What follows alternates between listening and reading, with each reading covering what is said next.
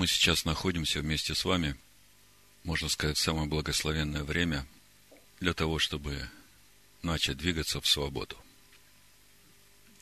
Наше служение сегодня, мы его назвали «Тайная вечеря». И, конечно, мы сегодня не устраиваем никакую трапезу. Сегодня у нас заканчивается 13-й день первого месяца, и через несколько минут уже начнется 14 число первого месяца.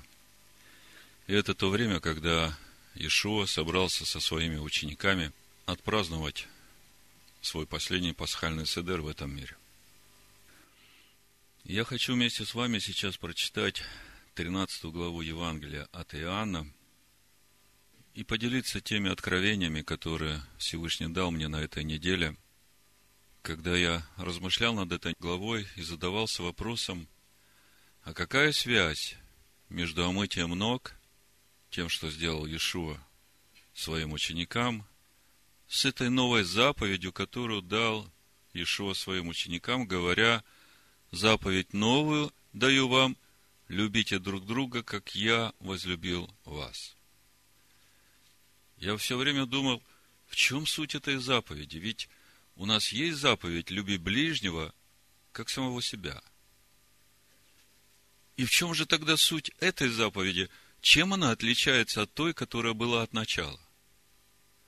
Люби Бога и люби ближнего, как самого себя.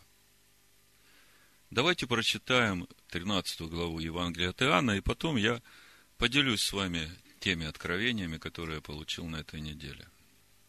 Раньше, когда мы читали 13 главу Евангелия от Иоанна, по крайней мере, когда я читал, я не придавал значения э, некоторым деталям этого текста. Например, начинается 13 глава, 1 стих, написано, перед праздником Песах Иешуа, зная, что пришел час его перейти от мира сего к Отцу, явил делом, что возлюбил своих, сущих в мире, до конца возлюбил. И сразу возникает вопрос, а каким образом связана вот эта любовь Иешуа к его ученикам с тем, что он знает, что пришло это время, что он уже уходит к Отцу, туда, откуда пришел. Как-то раньше я на это не обращал внимания. Читаем дальше. И во время вечери, когда дьявол уже вложил в сердце Иуды Симонову Искариоту предать его, Иешуа, зная, что Отец все отдал в руки его, и что он от Бога исшел и к Богу отходит, встал с вечери, снял с себя верхнюю одежду и, взяв полотенце, припоясался. Потом вылил воды в умывальницу и начал умывать ноги ученикам и отирать полотенцем, которым был припоясан. Подходит к Симону Петру, и тот говорит ему, «Господи, тебе ли умывать мои ноги? Иешуа сказал ему в ответ, что я делаю теперь, ты не знаешь, а уразумеешь после. И вот я здесь опять начинаю думать, а что значит уразумеешь после? Потом я объясню, что это значит. Будем читать дальше. Я просто как бы ставлю эти акценты, чтобы вы тоже начали думать, и потом, чтобы все это вместе связалось у вас. Петр говорит ему, не умоешь ног моих вовек. Ешо отвечал ему, если не умою тебя, не имеешь части со мною. То есть Ешуа говорит, если я тебе сейчас не помою ноги, то в конечном итоге ты не придешь туда, куда я пошел.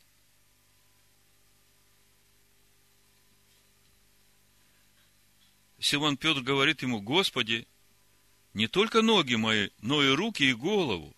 И вот здесь очень важный момент. Ишуа говорит ему, а мы тому нужно только ноги умыть. Потому что чист весь. И вы чисты, но не все. Смотрите, все чисты, и мы знаем, что единственный, кто не чист, это Иуда Искариот. Но этим всем чистым все-таки надо омыть ноги, чтобы они могли прийти туда, куда он уходит. Идем дальше. Когда же умыл им ноги и надел одежду свою, то возлегший опять сказал им, знаете ли, что я сделал вам? Вопрос. Конечно, никто не знает. Он сам сказал, что потом уразумеете. И дальше он говорит, вы называете меня учителем и господином. И правильно говорите, что я точно то. Итак, если я, господин и учитель, умыл ноги вам, то и вы должны умывать ноги друг другу. Ибо я дал вам пример, чтобы и вы делали то же, что я сделал вам. И вот мы раньше читали 13 главу, и на этом останавливались, и сразу бежали с тазиками мыть друг другу ноги. И на этом наше понимание заканчивалось. Вот мы помыли друг другу ноги, и э, как бы исполнили ту заповедь, которую дал нам Ишуа. Давайте читать дальше, потому что все, что написано дальше, напрямую связано с тем, что вот мы только что прочитали. Нам это надо увидеть, и тогда нам откроется суть вот этого умывания ног, заповедь, которую дал нам Иешуа. Она напрямую связана с этой новой заповедью, которую оставил нам Иешуа. Сейчас мы это увидим. Истинно, истинно говорю вам, раб не больше господина своего, и посланник не больше пославшего его. Если это знаете, блажены вы, когда исполняете. Не о всех вас говорю, я знаю, которых избрал. Но да сбудется Писание. Ядущий со мною поднял на меня пету свою. Теперь сказываю вам, прежде нежели то сбылось, дабы, когда сбудется, вы поверили, что это я. Истинно, истинно говорю вам, принимающий того, кого я пошлю, меня принимает а принимающий меня принимает пославшего меня. Сказав это, Ишуа возмутился духом и засвидетельствовал и сказал, «Истина, истинно говорю вам, что один из вас предаст меня».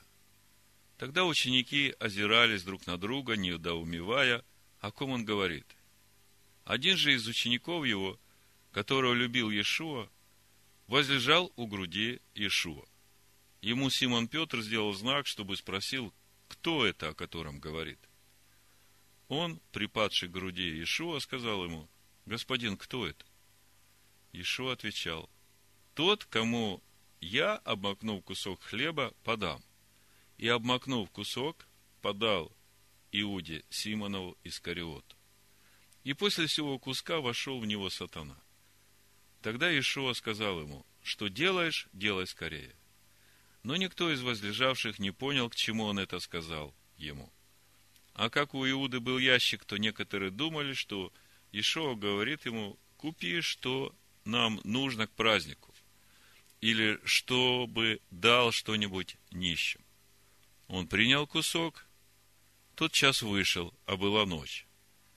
Когда он вышел, Иешуа сказал, «Ныне прославился Сын Человеческий, и Бог прославился в нем. И если Бог прославился в нем, то и Бог прославит его в себе и вскоре прославит. Дети, недолго уже быть мне с вами. Будете искать меня, и, как сказал я иудеям, что куда я иду, вы не можете прийти, так и вам говорю теперь. Заповедь новую даю вам. Да любите друг друга, как я возлюбил вас – так и вы долюбите друг друга. Потому узнают все, что вы мои ученики, если будете иметь любовь между собой. Симон Петр сказал ему, Господин, куда ты идешь? Иешуа отвечал ему, Куда я иду, ты не можешь теперь за мною идти, а после пойдешь за мной.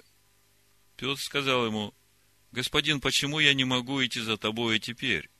Я душу мою положу за тебя. Иешуа отвечал ему, душу твою за меня положишь. истина, истина, говорю тебе, не пропоет петух, как отречешься от меня трижды. Значит, еще раз, главная мысль. Какая связь между омытием ног и новой заповедью? Мы начали с того, что Иешуа говорит своим ученикам, что делаю сейчас, узнаешь потом. И прочитали, что Иешуа, зная, что пришел час его, перейти от мира сего к Отцу, явил делом, что возлюбил своих, сущих в мире, до конца возлюбил.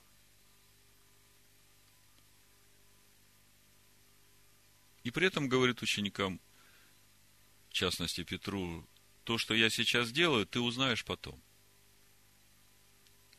Что же за всем этим стоит? Смотрите, у нас в этой главе два ученика Машеха Иешуа, которые отрекаются от него. Один предает его, это Иуда Симон Искариот. А другой, тоже ученик, Иешуа ему говорит, ты трижды отречешься от меня. Это то же самое предательство. Ишуа говорит, Петр, я хочу тебе ноги помыть. А Петр говорит,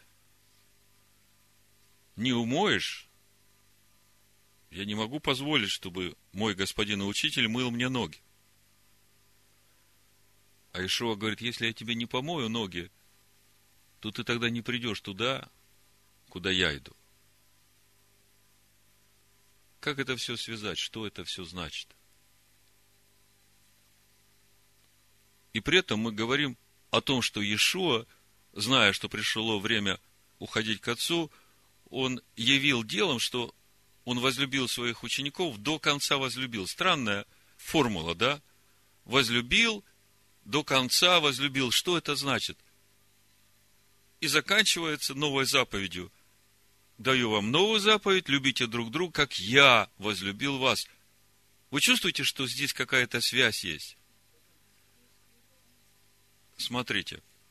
Значит, э, давайте откроем Иоанна 6 главу, прочитаем с 37 стиха, чтобы понять, что значит до конца возлюбил. Иоанна 6 глава, с 37 стиха написано. Все, что дает мне Отец, ко мне придет. И приходящего ко мне не изгоню вон. Ибо я сошел с небес не для того, чтобы творить волю мою, но волю пославшего меня Отца.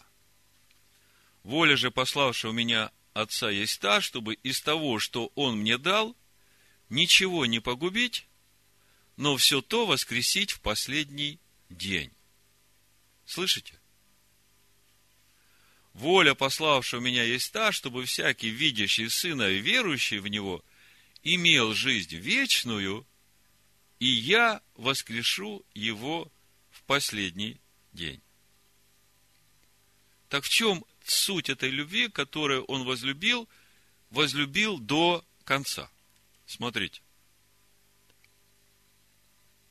Мы все стали на путь познания Машеха Ишу. Мы посвятили свою жизнь Ему. Он умер за нас, и мы свою жизнь отдали Ему, чтобы Ему жить в нас.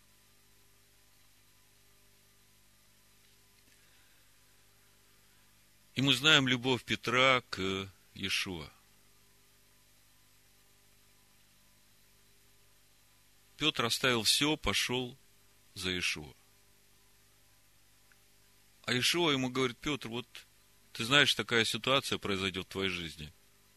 Ты трижды отречешься от меня. Вот в тот момент, когда Ишуа это говорил Петру, Петр вообще даже представить не мог, как это может быть? Он так любит своего господина, он готов идти за ним, и вдруг э, трижды предашь меня, даже не один раз. Понимаете, вот это омытие ног, это как раз то, что гарантирует Петру, даже несмотря на то, что он трижды отрекся от Иешуа, он придет туда, куда пошел его господин. Если не умою тебе ног, то ты не будешь иметь части со мной. Ты не придешь туда, куда я пошел. Вот что значит возлюбил до конца. Бог доверил ему учеников, его учеников, детей Божьих. И Бог ему дал такую заповедь, чтобы никто из них не погиб. А что значит не погиб? Многие из нас стали на этот путь, и многие из нас по жизни иногда падают. И самое главное, вот в этот момент падения, встать и снова стать на этот путь. Это то, о чем мы говорим, оставаться на жертвеннике всесожжения, в посвящении своей души, продолжении двигаться в этом направлении, познания Машеха Ишуа. И когда мы говорим об омытии ног, и вот об этом нашем посвящении, то мы как раз приходим вот э, к жертве всесожжения, о которой мы читали и в прошлой недельной главе ЦАВ, и в главе Ваекра, и вот Наум в прошлый шаббат очень хорошо говорил о том, насколько нам надо быть посвященными. Э, я вам сейчас прочитаю из Левит первой главы, несколько стихов, вы их знаете, но я все-таки их прочитаю, чтобы вы увидели, что значит омытому нужно еще ноги омыть. Ишуа говорит, вы все омыты словом, но вот ноги вам еще надо омыть. Ноги от чего омыть? Понимаете, когда мы, идя путем Господним, потом вдруг забредаем на свою дорогу, то для того, чтобы против нас не было свидетельства, нужно омыть вот этот прах неправильных путей и поставить нас снова на путь Господень. И это как раз то, что дает стопроцентную гарантию – что все, которые его, которые посвятили себя ему, даже несмотря на то, что они иногда закосили не туда, самое главное, чтобы в сердце своем желать вернуться на этот путь. Тогда он омывает твои ноги от праха этих неправильных путей, и против тебя нет свидетельства. Давайте прочитаем, чтобы вы увидели, потому что именно омытие этих ног обеспечивает нам очищение от наших грехов. Вот послушайте еще раз. Левит первая глава с первого стиха. И возвал Господь к Моисею, сказал ему из скинии собрания, говоря, объяви сынам Израилевым и скажи им, когда кто из вас хочет принести жертву Господу, то если из скота приносите жертву вашу, из скота крупного и мелкого приносите. Если жертва его есть все сожжения из крупного скота, пусть принесет его мужеского пола, без порока. Речь идет о нашей душе. И когда речь идет о мужеском поле, то речь идет о нашей самости, о нашей сердцевине. И как-то я говорил вам в проповеди, что вот эта мужская самость, она в некоторых женщинах даже покруче будет, чем э, в некоторых мужчинах. Поэтому жертва мужского рода. Пусть приведет ее к дверям скини собрания. То есть ты всего себя посвящаешь вот во всей своей самости, какой бы ты крутой не был, мужчина ты или женщина, ты посвящаешь себя на служение Богу. Пусть приведет ее к дверям скини собрания, чтобы приобрести ему благоволение перед Господом. И возложит руку свою на голову жертвы всесожжения. И приобретет он благоволение в очищение грехов его. Вот он тот момент, когда ты отождествляешь себя с этой жертвой, свидетельствуешь Богу, что это твоя душа, и я ее возлагаю на этот жертвенник, и этим свидетельствую, что я весь принадлежу тебе, я готов без остатка служить тебе. И заколет тельца перед Господом. Смотрите, пятый стих, заколет тельца перед Господом – заколет тот, который принес эту жертву всесожжения. Сыны же Аароновы, священники, принесут кровь и покропят ею со всех сторон на жертвенник. Священники только с ковшиком стоят с этой чашей и собирают кровь, а закалывает тот, кто принес. Смотрите дальше. И покропят кровью со всех сторон на жертвенник, который у входа скини собрания. И снимет кожу с жертвы всесожжения и рассечет ее на части. Седьмой стих. Сыны же Аароновы, священники, положат на жертвенник огонь, и на огне разложат дрова, и дальше разложат сыны Аароновы, священники, части голову, тук на дровах, которые на огне, на жертвеннике, а внутренности жертвы и ноги ее вымоют водою. Слышите, да? Вы уже омыты, а омытому нужно только ноги омыть. Внутренности жертвы омыты. Вы освящены Словом Божьим. Но вот иногда те пути, по которым мы ходили, они не являются путями Божьими, и поэтому их омыть надо, прежде чем всего положить на жертвенник. Понимаете, внутренности надо омыть, и с этим все понятно. А вот ноги, оказывается, тоже надо омыть. И Ишуа, когда на тайной вечере со своими учениками собрался, понимаете, вот эта практика омовения рук, она и сегодня в иудейской традиции, ну, жива. Вот мы смотрели фильм «Ушпизин», вы видели, как э, они омывали руки.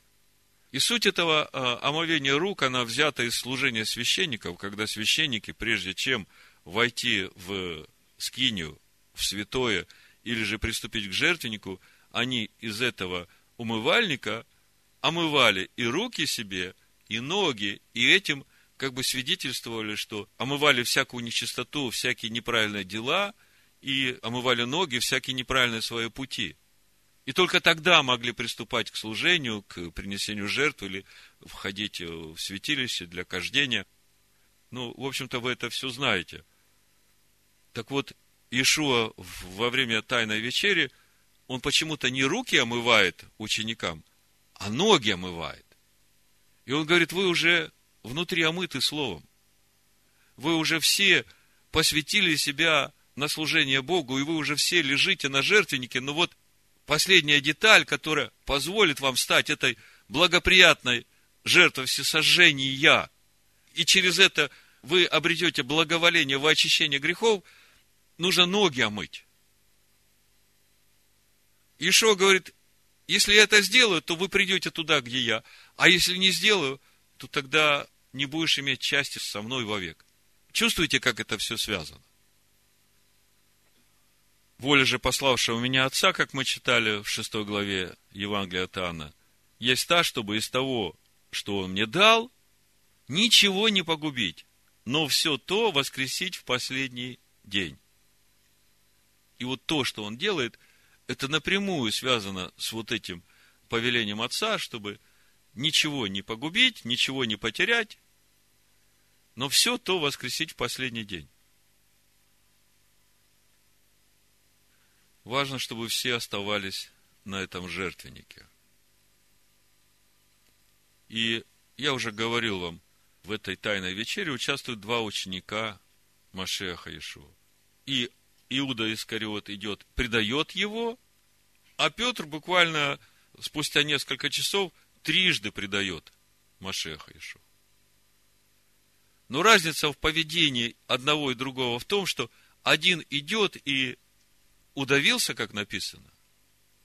То есть, он не пошел обратно на жертвенник всесожжения, в нем не было этого послушания заповедям Бога. Потому что сама мысль о самоубийстве и то, что он сделал, это уже не послушание заповедям Бога.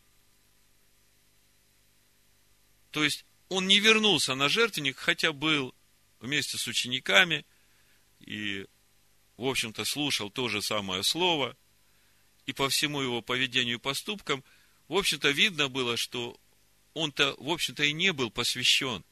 Это слово он слышал, но оно не очищало его внутренность. И мы вчера говорили с вами о том, что когда человек слышит слово, но не принимает решение проходить через огонь, то тогда он становится квасным. Потому что хлеб, смешанный с водой, если его не провести через огонь, все, он начинает кваситься. Поэтому каждый раз, когда мы слышим слово, оно нам говорит, это для нас знак, что пришло время проходить через огонь. Это значит, что нас будет проверять на верность этим откровениям, которые мы получили. Если мы проходим через это, то эта природа запечатлевается в нас как божественное естество, новая природа. А Петр, несмотря на то, что он трижды отрекся, он вернулся на этот жертвенник, и когда Ишуа у него спрашивает, Петр, любишь ли ты меня?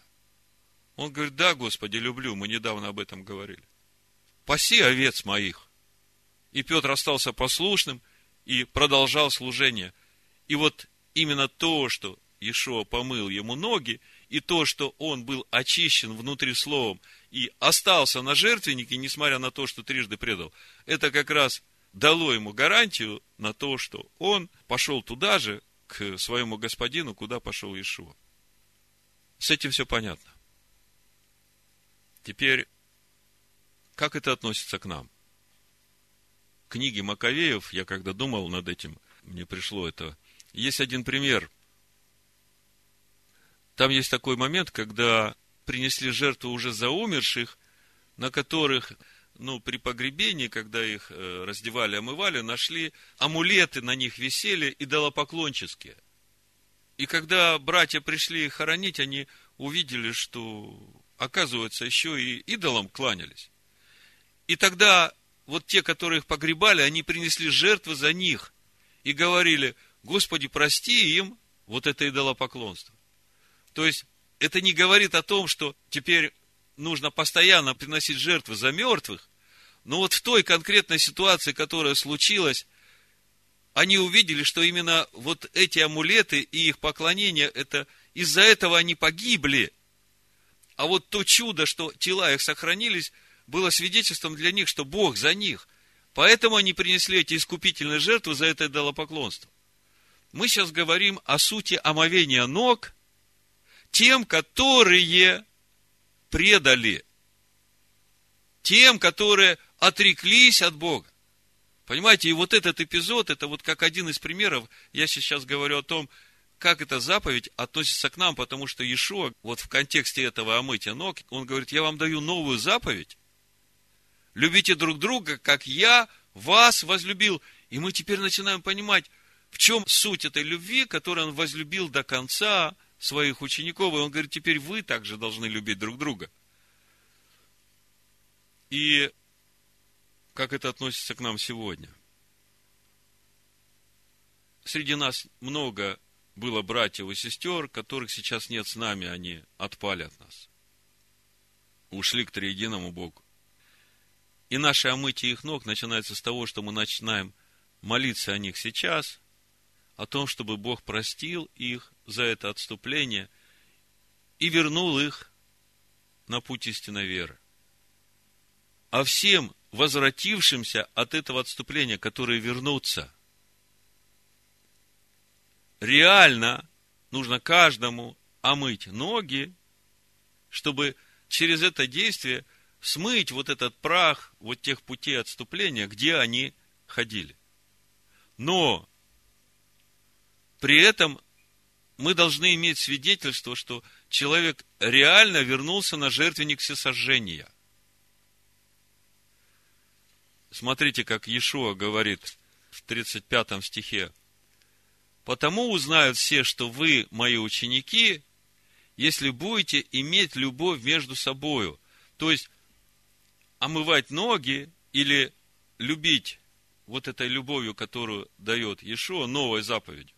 Любить так, как Он возлюбил. То есть, должно быть свидетельство ученичества. Те, которые возвращаются, сначала мы молимся, а потом у нас должно быть свидетельство, что человек действительно – снова лег на этот жертвенник, стал на этот путь и готов продолжать вместе с нами двигаться этим путем. И вот, чтобы против него не было этого свидетельства, чтобы освободить его вот от э, как бы вины этих э, его путей неправильных, ему надо омыть ноги, чтобы он почувствовал, что мы едины, что мы любим его, что мы одно целое. И как-то мы уже разбирали вот эту мотивацию омывать ноги – тем, которые возвращаются на путь Господень, или те, которые упали, и им надо помочь встать, да, мы читали тогда с вами Иова, 22 главу, в 29 стихе написано, когда кто уничижен будет, ты скажешь возвышение, и он спасет поникшего лицом, избавит и не безвинного, и он спасется чистотою рук твоих. И второе место Писания – это э, все тоже наше Евангелие от Иоанна, 20 глава. И вот это то, что мне Бог положил сегодня на сердце, чтобы я молился о каждом, который пришел на исповедь, именно этой молитвой, потому что она как бы в ключе вот всего этого откровения. В 20 главе Евангелия от Иоанна, в 22 стихе и 23 написано, сказав это, дунул, говорит им, примите Духа Святого, кому простите грехи, тому простятся, на ком оставите, на том останутся. Раньше я не мог понять, а где вот этот критерий моего решения, кому простить, а на ком оставить? А вот теперь я понимаю, что простить надо тому, который пришел и снова лег на жертвенник. На жертвенник всесожжения, который снова стал на этот путь. Понимаете? А тот, который дерзкой рукой кощунствует, за того просто надо молиться, продолжать молиться, чтобы Бог вернул его на этот путь. Вот вам духовное понимание, суть этой заповеди, новой заповеди, которую оставил нам Машех Иешуа. И еще один момент. Очень важный момент в контексте всего, что я вам говорил. Вот сейчас именно то время, когда, я не знаю, все ли из вас, но, по крайней мере, я являюсь свидетелем, как Бог вершит свои суды над Египтом. И я реально вижу суды Божии в жизни тех людей, за которых я молюсь, чтобы Бог спас их души. И я это вижу, и я вам скажу, что некоторые из этих людей, ну, столько зла сделали для меня, что я бы мог сказать, ну вот, наконец-то, пришел тот момент, когда Бог разбирается с этими моими врагами. Не дай Бог нам так подумать. Послушайте, Бог начал отвечать на вашу молитву, начал работу с этим человеком, чтобы спасти его душу, чтобы привести его к спасению. И поэтому в притчах написано, не радуйся, когда упадет враг твой, и да не веселится сердце твое, когда он споткнется. Это притча 24.17. Иначе увидит Господь, и неугодно будет это в очах его, и он отвратит от него гнев свой. Понимаете? Просто в этой ситуации, когда это началось, когда вы видите, что те, которые были врагами вашими, а вы молились о спасении их души, когда вы увидите, что пришли суды, а это вот сейчас это время, когда суд над Египтом проходит, то единственная правильная молитва, как нужно молиться, это книга Исход, 10 глава, я вам сейчас прочитаю, в седьмом стихе, помните, когда эти жрецы приходят к фараону и говорят ему, Неужели ты не видишь, что Египет гибнет? Вот я сейчас прочитаю вам. Это исход 10 глава, 7 стих. Тогда рабы фараона сказали ему, долго ли он будет мучить нас? Отпусти сих людей, пусть они совершат служение Господу, Богу своему. Неужели ты еще не видишь, что Египет гибнет? Так вот, когда мы видим, что начали сбываться эти суды, то мы молимся об этих людях именно так и говорим, Господи, помоги ему сейчас увидеть, что это Твои суды, и что Египет гибнет, дай ему это увидеть, что все, что он строил, это сейчас гибнет, и это твои суды, чтобы он сокрушился перед тобой, чтобы он раскаялся перед тобой, и чтобы он признал тебя, поклонился перед тобой и стал на этот путь жизни. Вот это очень важно. И как бы в заключение вот в полноту вот этого понимания этой новой заповеди, которую дал нам Машех Ешо, я просто прочитаю вам еще из Матвея 5 главы 43 стиха о том совершенстве, о котором Ешо говорит, которое в нас должно быть. И вы увидите, что это опять же напрямую связано с этой новой заповедью, которую дал нам Машех Ешуа. Матвея 5 глава 43 стиха. Вы слышали, что сказано? Люби ближнего твоего и ненавидь врага твоего. А я говорю вам, любите врагов ваших, благословляйте проклинающих вас, благотворите ненавидящим вас и молитесь за обижающих вас и гонящих вас. Да будете сынами Отца вашего Небесного, ибо Он повелевает солнцу своему восходить над злыми и добрыми и посылает дождь на праведных и неправедных. Ибо если вы будете любить любящих вас, какая вам награда? Не то же ли делают и мытари? И если вы приветствуете только братьев ваших, что особенного делаете? Не так же ли поступают и язычники? Итак, будьте совершенны, как совершен Отец ваш Небесный. Да благословит нас Всевышний на этом пути в совершенную любовь, в заповедь новую, которую оставил нам Машех Иешуа. Амен. Эх Иешуа. Амен. Эх Иешуа. Амен. Эх Иешуа. Амен. Эх Иешуа.